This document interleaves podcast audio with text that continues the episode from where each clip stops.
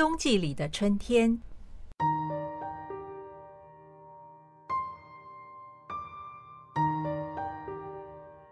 他把羽绒外套脱下绑在腰际，出门的时候忘记先查看一下气象，以为气温应该和昨天差不多，没想到温度落差那么大。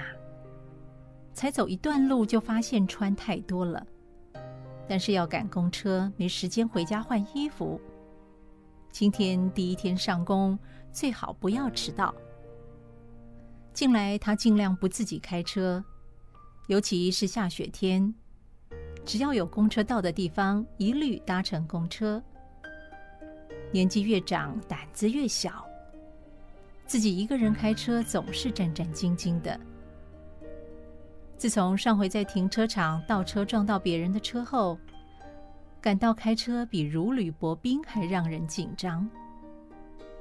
地上原本洁白的残雪快速融化，和掩在雪下的尘土混成一滩滩褐色的泥浆，他的一双短靴快速又规律地在泥浆上拍打，发出阵阵的轻响。他没想到自己真做上这份工，连儿子们都不相信他会出去打工。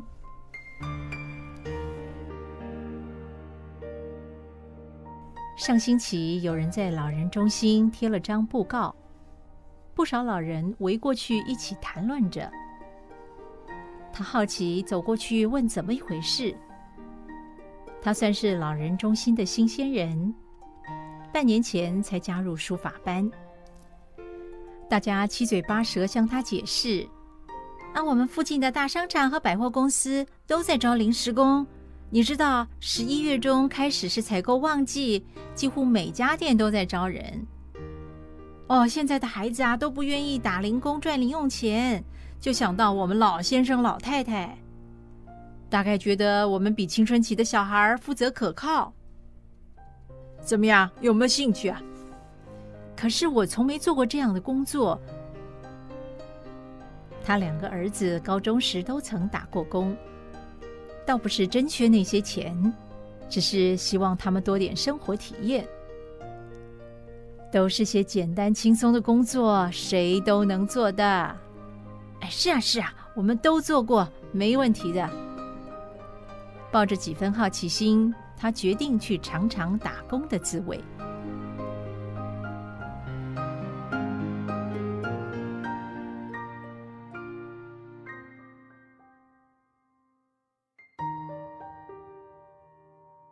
他今年满70，除了牙齿偶尔会出状况，算是十分健朗。2年前老伴去世，两个儿子怕他寂寞，都欢迎他搬去同住。他谢了他们的好意，说会不时去小住几天。他不愿意打搅小家庭的生活。虽然和两个媳妇儿都相处不错，但常住一起就难说了。一开始一个人过日子确实不习惯。老伴一向喜欢照顾人，家里大小事一把抓。一起生活了40多年，他习惯做他的跟班。家里有什么要修理的，他只要说一声，马上解决。出门也一定由他掌方向盘，他只需陪着说话。只有在他生病的最后半年，身体实在太虚弱，才一切由他做主。他咽下最后一口气前，还不放心他一个人过日子，只交代两个儿子要好好照顾妈妈。2年来，他深居简出，除了照顾院里的花花草草，最常做的事就是去看老伴，换上从院里摘去的花，然后和他说说话。几个老朋友不时会约他吃个午餐，但是对一些家庭聚会，没老伴相伴，他就失去了兴致。看别人出双入对，免不了会引起心里的感伤。半年前，朋友告诉他，老人中心有人开书法班，1周1次，问他要不要参加。老人中心有不少活动，舞蹈、唱歌、桥牌等等，对他都没太大的吸引力。他的朋友常对他说：“别老闷在家啊，多走动走动，灵活脑筋才不会有老人痴呆症。”进入老年，最怕的大概就是得老人痴呆症。任何饮食或活动，只要说对老人痴呆症有注意，一定大受欢迎。他想，他的确需要多点社交活动，所以加入了书法班。书法班有10来个人，女多男少，大概所有老人活动都是这种局面。老师是位80多岁的退休教授，鹤发童颜，中气十足。不止悬碗，要悬轴写大字，和练气功一样，足要稳，背要直，吐纳之间自然运作。老师第1堂课就让大家耳目一新，写字练功一举两得，能延年益寿再好不过。大家勤快地上课。班上有位70多岁的秦老先生，说是老先生，其实也不算老，背脊挺直，健步如飞，看起来比实际年纪年轻许多。秦太太多年前去世，秦先生去年才搬来这里，和女儿家贴近点，彼此有个照料。秦先生和他似乎很投缘，上课时常坐在他旁边，听他说常搭公车出去买菜和办事情。秦先生立刻说他耳聪目明，驾车技术优良，如果他不嫌弃，他乐意为他效劳。只是到目前为止，他不曾麻烦过他。他的工作是在化妆品部门分送香水试用品，就是拿着一盘试用品，在店前问往来的行人有没有兴趣拿一份试试看。在上工前，公司给他们开了一次讲习会，告诉他们如何穿着打扮，如何吸引顾客。他从没做过这种抛头露面的工作，有几分兴奋，又有几分紧张。一早，他把要穿的衣服、鞋子装在袋子，刻意提早出门，等到了公司再换。他可不敢穿着皮鞋在雪地里走路。公司要求他们穿暗色服装，裙裤都可以。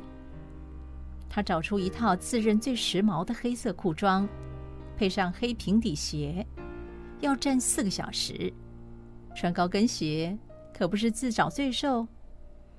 今天也特别仔细上了妆，胭脂、口红都涂抹比平常厚重些，穿戴整齐。站在镜前打量自己，不觉对镜里的自己微微一笑。他一向偏瘦，最近长了几磅，这套衣服更显挺拔合身。退休后，他几乎不曾这么慎重打扮自己，新买的衣服都属家居变装。还好这些年体态没什么大改变，不然还没像样的衣服可穿。新染的暗棕色头发加上利落的造型，看起来还真年轻不少。上工后第1次回来上书法课，秦先生盯着他看了一下，说：“你看起来有点不一样。”“啊，是吗？大概是剪短了头发。”他摸摸头发说：“哦，差点忘了，还染了头发。去打工总要看起来体面点是吧？你也去打工？每星期去几天？累不累？”恍惚间，他似乎听到老伴在说话。老伴一向比他还会嘘寒问暖。“我1星期去4天，每天4小时，中间休息30分钟。所以并不觉得累，反正这只是6星期的短期工，做得好玩的，其实真的挺好玩的。”上工的日子，他感到精神特别好，心情也格外轻松愉快。昨天下班，他给自己买了2套洋装，心想赚的工钱还不够付置装费。不过他并不在意，站在镜前看着容光焕发的自己，一切都值得。这天，他穿着新衣，满面笑容，分送试用品。商场人潮随着节日的到来而增加，他感受着节日带来的欢乐气氛。突然，一个熟悉的身影出现在他眼前。啊，秦先生，你也来逛街？圣诞节要给儿孙们买点礼物。说实在，我最怕逛街，也不知道该买些什么，真想一个人发个红包了事。是啊，还是我们中国人实际点。他一面说，一面照顾伸手拿试用品的客人。你还有多久下班呢？秦先生问。他看了一下手表，还有45分钟。哦，好，等你下班我送你回家，我再逛逛，等会儿见啊。也不等他是否答应，秦先生转身快步离开了。果然45分钟后，秦先生准时出现在店门口。怎么没买东西？他看他2手空空，还是不知道该买什么，想让你提点建议，买礼物还是女性在行。我也该开始买礼物了。孩子们会回来过节？感恩节会回来，圣诞节就各过各的了。大儿子请我去他家，我说要打工就不去了。再说，过节期间坐飞机，实在不是件轻松的事。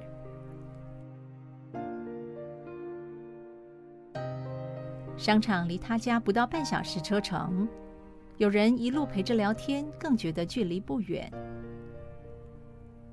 你下次哪天上班，我送你去。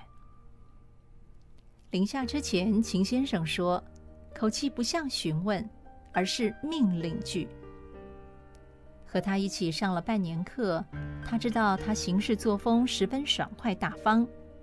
像上次书法班聚餐，大家分摊费用，算到小数点，他说：“你们出整数就行了，不够的我来补贴。”那怎么好意思给你添麻烦？他无法爽快答应。一点不麻烦，你知道我常常一个人开车到处溜达，有乘客一起聊天再好不过，而且我住的地方离你家不远，也算顺路。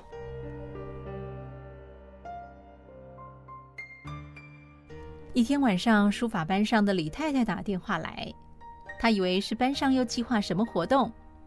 李太太说没什么特别事，随便聊聊。东拉西扯一阵后，李太太突然冒出一句：“听说你和秦先生在约会呀？”他愣了一下，以为听错了。你说什么？直觉地反问。听说你和秦先生在约会是吧？李太太拉大声音说：“约会？约什么会？你是在和我说笑啊？”不是说笑，真有人这么说，说看到你和秦先生同进同出。秦先生顺路载我上下班，这也没什么。谁跟你说这些的？海伦说的呀，他说上星期常看到秦先生在店门口等你。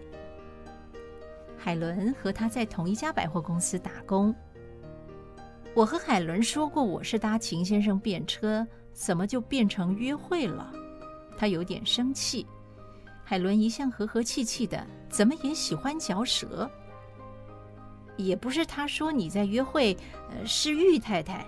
前几天我们歌唱班聚会，海伦随口说秦先生人真好，志愿当司机接送你上下班。玉太太直追问怎么接送法。你们是不是有说有笑，然后就说你们在约会？玉太太常穿的花红柳绿，脸上也仔仔细细涂脂抹粉，像繁花似锦的春天。她是活动中心的花蝴蝶，参加不少活动，上个月也加入了书法班。但是看得出他并不是真的对书法有兴趣，每次只草草练习几个字就忙着找人聊天，尤其喜欢找秦先生说话。老人活动中心里有不少失偶落单的人，黄昏之恋时有所闻，去年就有一对结为连理，能找到另一个老伴是可喜的事，一个人过日子到底寂寞了点。不过他想他是甘于寂寞的人，他和老伴相知相爱一辈子，点点滴滴的回忆足够伴他度过余生，他不需要再寻个老伴。年轻时总以为老年人必定心如止水，进入无欲无性的阶段。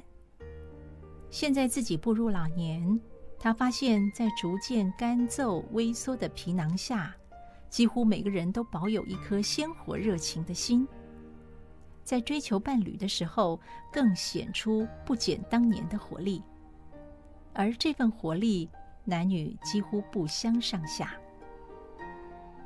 再次上课，他发现玉太太似乎有意避开他，和别人依然有说有笑，只对他视若无睹。对于交朋友，他一向随缘，形形色色的人不可能和每个人相契合，只求自己问心无愧。他不把玉太太的表现放在心上，专心练字。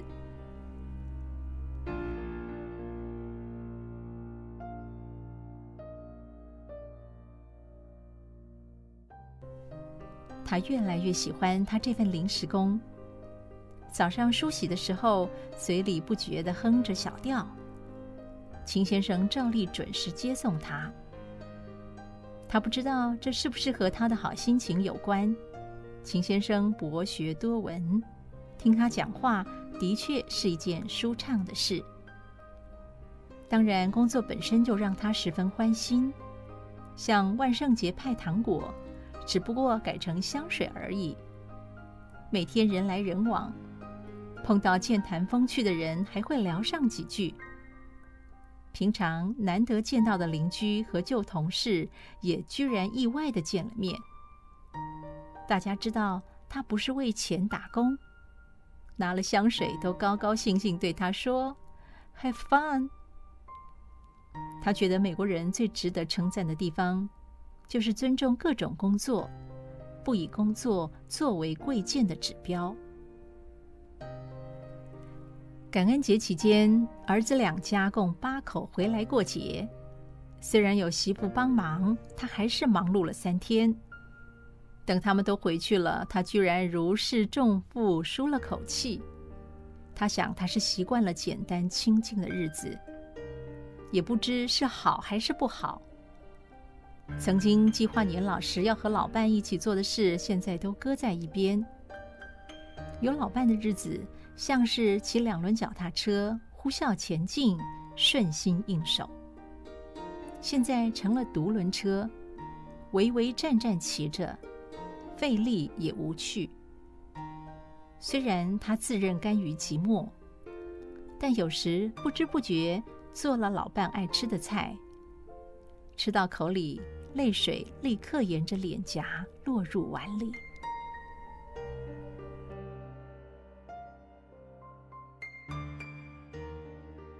这天收了工，秦先生说：“饿不饿？要不要吃点东西再回家？”秦先生知道他的作息时间：早上10点上班，12点休息30分钟，2点下班。休息时间他会吃点自己带去的点心，下班回家再吃午餐。没等他回答，秦先生又接了一句：“我肚子在唱空城计，还没吃午饭呢。”“怎么没吃午饭？都2点了。”“今天早餐吃得晚，中午时候不觉得饿，现在是真饿了。”他夸张地拍着肚子。“哦，不好意思让司机空肚子开车，走，我请你吃中饭。”“不行不行，怎么可以让女士请客？”我搭你便车，请你吃顿饭，算来算去还是我占便宜。不行不行，不能让女士请客。哎呀，你不是一向很干脆的，怎么跟我婆婆妈妈起来？如果你坚持不让我请，那我们只好回家自己吃喽。嗯，好吧，这次让你请，可是你要答应我，下次该我请。再说吧，告诉我你喜欢吃什么。他们就近在商场饮食广场吃简餐。老伴走后，除了儿子，他不曾单独和异性共餐，但和秦先生一起吃饭，他丝毫不觉得别扭。也许年纪越长，两性之间的界限不再黑白分明，不需要刻意保持两性间固有的矜持和距离。吃着吃着，突然想起李太太说他们在约会，他不自觉地四处张望一下，继而想想，碰到熟人又如何，也不过一起吃饭而已。第二天，李太太又来电话，开头即问：“有人看到你和秦先生一起吃饭，是真的吗？”他惊讶李太太消息灵通，心里也暗暗好笑，岂不是真应了墨菲定律？有可能发生的事，终归会发生。是啊，昨天下工肚子饿，就一起随便吃了点东西。他不觉得有什么好隐瞒，也没必要向李太太多做解释。那你们真的在约会喽？那要看你对约会下了什么样的定义。哎，你知道吗？李太太突然压低声音，仿佛要说什么秘密。玉太太啊，对秦先生有意思。好啊，秦先生一表人才，玉太太风姿绰约，是天造地设的一对。他觉得自己有点口是心非。是吗？不是我在背后批评什么，我觉得玉太太配不上秦先生。对于玉太太的背景，他早就听人说过。玉太太是玉先生的第二任太太，两人差了将近20岁。玉先生是商人，生意做的也小有规模，据说是在酒店认识玉太太。至于玉太太在酒店做什么工作，却有好几种不同的说法。玉先生和原配有2个孩子，却没和玉太太生个1男半女。玉太太虽然继承了一笔丰厚的遗产，但无儿无女，只好成天在活动中心打发时间。李太太接着说：“听说前几天玉太太请秦先生去她家的聚会，秦先生居然一口回绝。”再碰到玉太太，他轻易可以在玉太太的脸上看出对她的敌意。旁人好像也隐隐约约透着看热闹的神情。他觉得不可思议，活了这把年纪，怎么还成了三角关系的一角？早上起来，窗外一片银白，地上大概有2寸的积雪。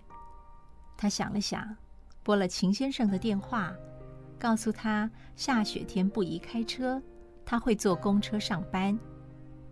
秦先生一再叮嘱他走路要小心。有人关怀的感觉如饮醇酒，从头顶直暖到脚尖，尤其在这下雪的寒冬里。他突然想到好一阵子没去看老伴儿了，等天气放晴，要去和他说说这回的打工经验。在1星期就是圣诞节，他的短期打工生涯也将结束。秦先生请他去他女儿家过圣诞节，其实有好几个熟朋友都已经邀请过他，他都惋惜了。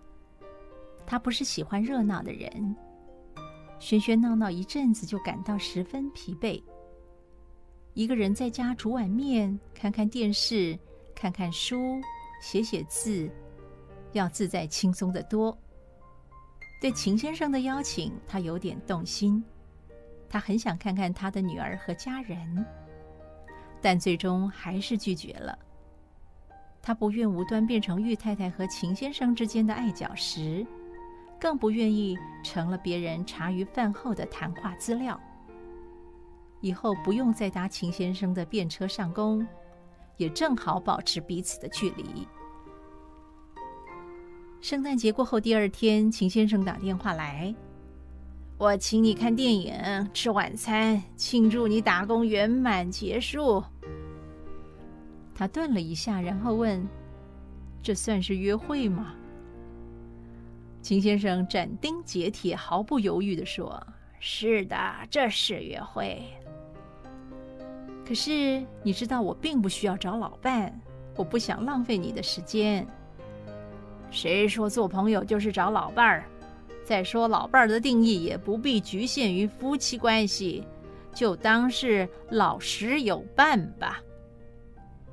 可是人言可畏啊，哈哈哈，我们都过了老夫子说的随心所欲不逾矩的年纪了，做事为人心里自有一把尺，还怕别人说什么？可是他还是不能像他那么爽快。我知道你老伴儿在你心中的分量，多认识一个朋友并不会减轻那个分量。你也常听我提起我去世多年的太太，不管多少年过去，她永远活在我心里。但是这并不表示我们不能再认识新朋友。我从来也没有刻意寻找伴侣，我一个人也过得不错。但是如果有机缘碰到投缘的人，让我们的日子更圆满愉快，为什么要回避呢？他顿了一下，接着说，这样吧，等哪天和你一起去看你老伴儿，和他知会一下，他一定不介意你多认识一个谈得来的朋友。秦先生总能看透他的心思，他确实有些顾虑。老伴才走2年，他怎么可以和异性朋友如此热络？当然，他更不愿意承认自己在交男朋友。让我考虑一下，明天给你答复。没等到第二天，当天下午，秦先生出现在他家门口，手上捧着一束花。今天天气出奇的好，走，我们去看你的老伴儿。他张口结舌，一时不知该如何回答。别犹豫啦，我们这把年纪，时间比什么都宝贵。你不是说不要浪费我的时间？和你在一起，我觉得心情格外愉快。不要否认，你一定也有同样的感觉。既然如此，为什么我们不能做朋友？至于以后会怎样，就顺其自然，不必想太多。走，我们去看你老伴儿，这花他会喜欢吧。难得天气和暖如春，有不少不怕冷的年轻人，甚至穿着 T 恤短裤在慢跑。他拿着花坐在秦先生旁边，秦先生专心开着车，收音机里传出他们喜欢的古典音乐。他想，在他们进入冬季的人生，有机会享受一段如沐春风的日子，似乎真的没什么不好。再说，老伴一定不会反对有秦先生这样的人照顾他。